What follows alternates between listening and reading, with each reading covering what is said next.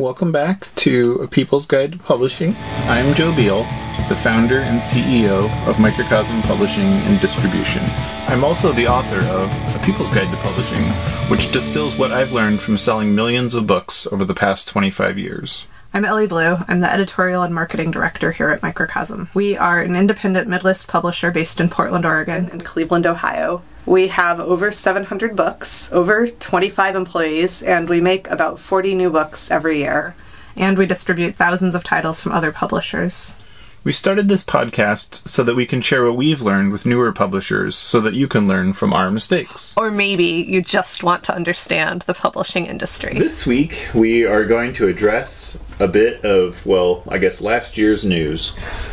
and that news is it was revealed and I don't know like the validity of these sources, but it was widely touted that 4% of books sold are because of TikTok. Whoa! BookTok is a real force of nature. And are they all by Colleen Hoover or just like 90% of them? Uh, three out of the 4%, but you know. oh man.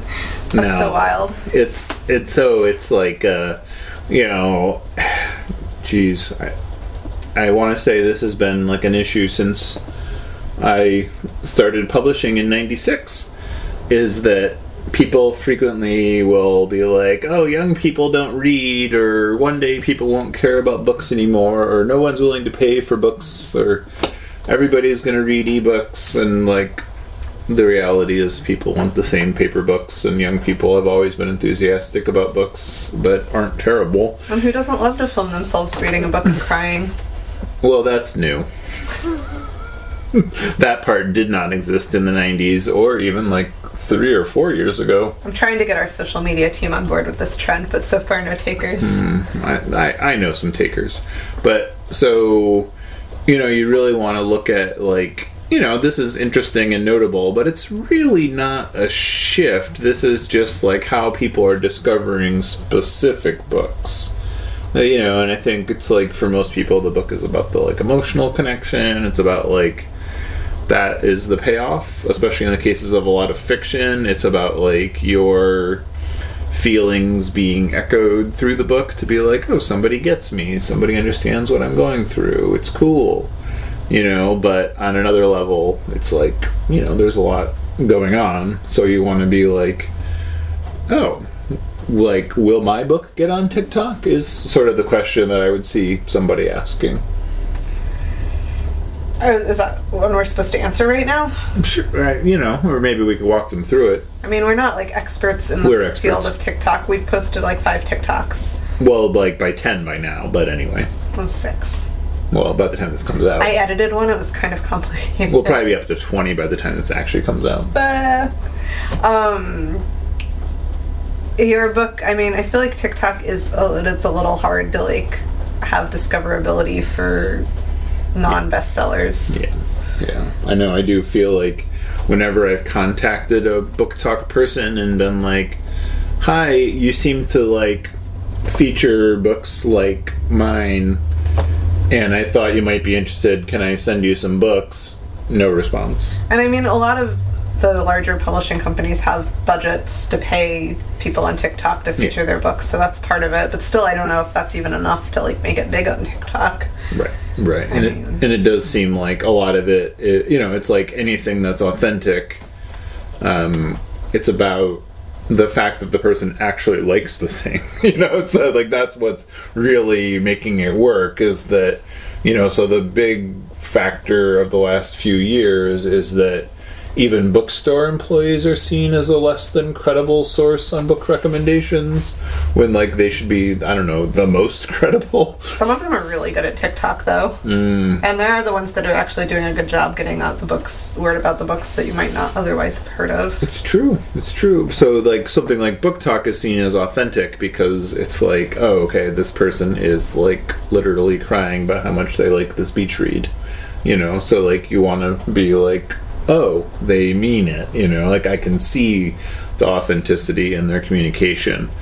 So you know, think about it like from that point outward to be like, okay, if that's what people are going for, how do I do that? How do you know, who would be interested in what I'm doing in that vein. I look for book recommendations on TikTok. I can't Oh. lie, I'm one of those people. And what I look for is first of all, I look for people who recommend books I like, and then I watch more of their book talks to see if they recommend other books I like, and then if they recommend enough books I like, then I'll like see what else they recommend. You are a four percenter. I should have known. I know, right? And then I like get it out of the library. Um, We're a divided publishing house. We are. All right, 96 percenter. but then the other way I use it is like through hashtags or like I guess Tik- TikTok's algorithm almost makes it so you don't need to use hashtags, but like identity based books. Like um, I like queer books. I like uh, cozy fantasies. I like nonfiction books that will like teach me something I didn't know before. Um, and those like if I can, I'm, so I'm working on like training the algorithm to recommend that kind of book to me. Oh, interesting. Right, right. So And that's why, like, when we post things, hashtags are so important. Like, we posted about the autism FAQ, which Joe co-wrote with Dr. Faith, and we like put a bunch of hashtags that are were like actually autistic, autism, etc. And that one got some views. I don't know if it sold any books. we'll see. It does not seem to have reached viral success. We haven't sold millions of copies Yet. Yeah, that is the optimism I count on you for. This is, there's always the future. But, mm-hmm. but it is, you know, and it is an interesting. I don't. I mean, I guess I don't trust anybody. Is the real bottom line here? Like, I literally get most of my book recommendations off of Edelweiss, which is like the industry software that, like, literally the publishers copy, and their endorsements are the only thing listing it as well as the cover. And then I'll be like, oh, that looks like something I would enjoy. Worst social media ever. I know it's like, and nobody like, and then the only people chiming in are like the account buyers being like, try to or pass or you know, it's like they're not like ringing endorsements, you know. But you know, it's like the level of um, skepticism I'm comfortable with. Like BookTok, just see, and you know, and the kind of books that are represented and endorsed on BookTok just like aren't really for me. Like I'm no, they're really much not. more of a nonfiction.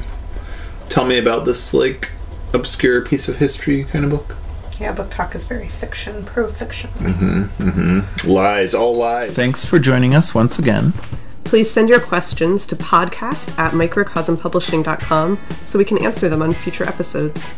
And please give us five stars on iTunes and everywhere else that podcasts are reviewed. You can find us on the internet at microcosm.pub, On Twitter at microcosm, on Facebook at Microcosm Publishing, on Instagram at microcosm underscore pub.